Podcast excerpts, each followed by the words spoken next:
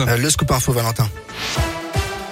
Et à la une de l'actualité, dans le Puy-de-Dôme, une soixantaine d'armes découvertes chez un habitant euh, de Billon. Ça s'est passé mardi dernier. La gendarmerie est tombée sur un imposant arsenal chez un homme âgé de 29 ans. On y retrouve une dizaine de fusils, 26 grenades, des revolvers, une mitrailleuse accompagnée d'une quinzaine de caisses de munitions. Le suspect avait été identifié par les gendarmes comme potentiellement dangereux, souffrant de schizophrénie. Son état étant incompatible avec la garde à vue, il a été conduit dans une unité psychiatrique où il se trouvait encore hier d'après la montagne. On reste dans le puits de Dôme. L'opérateur Orange condamné à 50 000 euros d'amende pour travail dissimulé hein, dans un arrêt de la cour d'appel de Rion. Quatre techniciens de maintenance d'une société sous-traitante ont été affectés de façon exclusive à la réalisation de tâches sur les sites de la société entre septembre 2013 et mai 2016, selon cet arrêt datant de mercredi dernier. L'unité d'intervention Auvergne Orange à Clermont-Ferrand, dans laquelle travaillaient les quatre hommes, a fait sciemment le choix de ne pas engager directement de nouveaux salariés, précise l'arrêt. Une procédure est en cours devant le Conseil des prud'hommes. Et puis un grave accident hier soir, peu après 21h, ça s'est passé sur la 6 dans le sens Lyon-Marseille à hauteur de la commune de Dracé dans le Rhône à la frontière de l'Ain.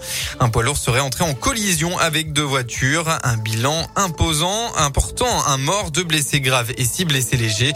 On ne connaît pour l'instant les circonstances de l'accident. On passe au sport en rugby. L'ASM à la recherche de constance. Depuis le début de la saison, les rugbymen auvergnats alternent les bonnes prestations et les matchs où ils sont complètement hors sujet. La semaine dernière, face à Pau, ils ont même montré leurs deux visages sur une seule rencontre avec une première mi-temps indigne et une seconde très réussie où ils arrivent d'ailleurs à décrocher le bonus, le bonus offensif. Ce soir, face à Bordeaux, les Auvergnats vont passer un vrai test pour savoir où ils s'en sont vraiment. Pour ne rien arranger, il devrait pleuvoir une bonne partie de la journée.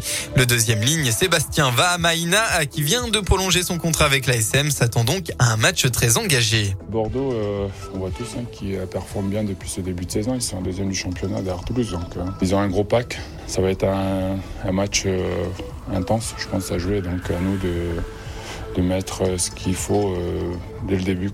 Tu perds un match, tu finis dans les trois derniers, tu gagnes, tu remontes très vite. Donc euh, oui, il faut arriver à performer euh, tous les week-ends et ça, c'est ce qui va faire que tu deviennes une grande équipe quoi, quand tu performes chaque week-end. Bordeaux ASM, coup d'envoi 21h01, 05 pardon, l'ASM qui sera toujours privé de Sébastien Bézier et Camille Lopez blessé.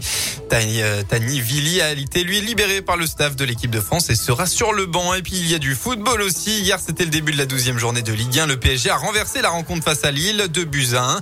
Aujourd'hui duel de mal classé évidemment. Metz avant-dernier accueille saint et dernier. Coup d'envoi de la rencontre à 17h et ce sera sans les supporters stéphanois. La préfecture de Moselle les a interdits de déplacement tout à l'heure pour des risques de troubles à l'ordre public.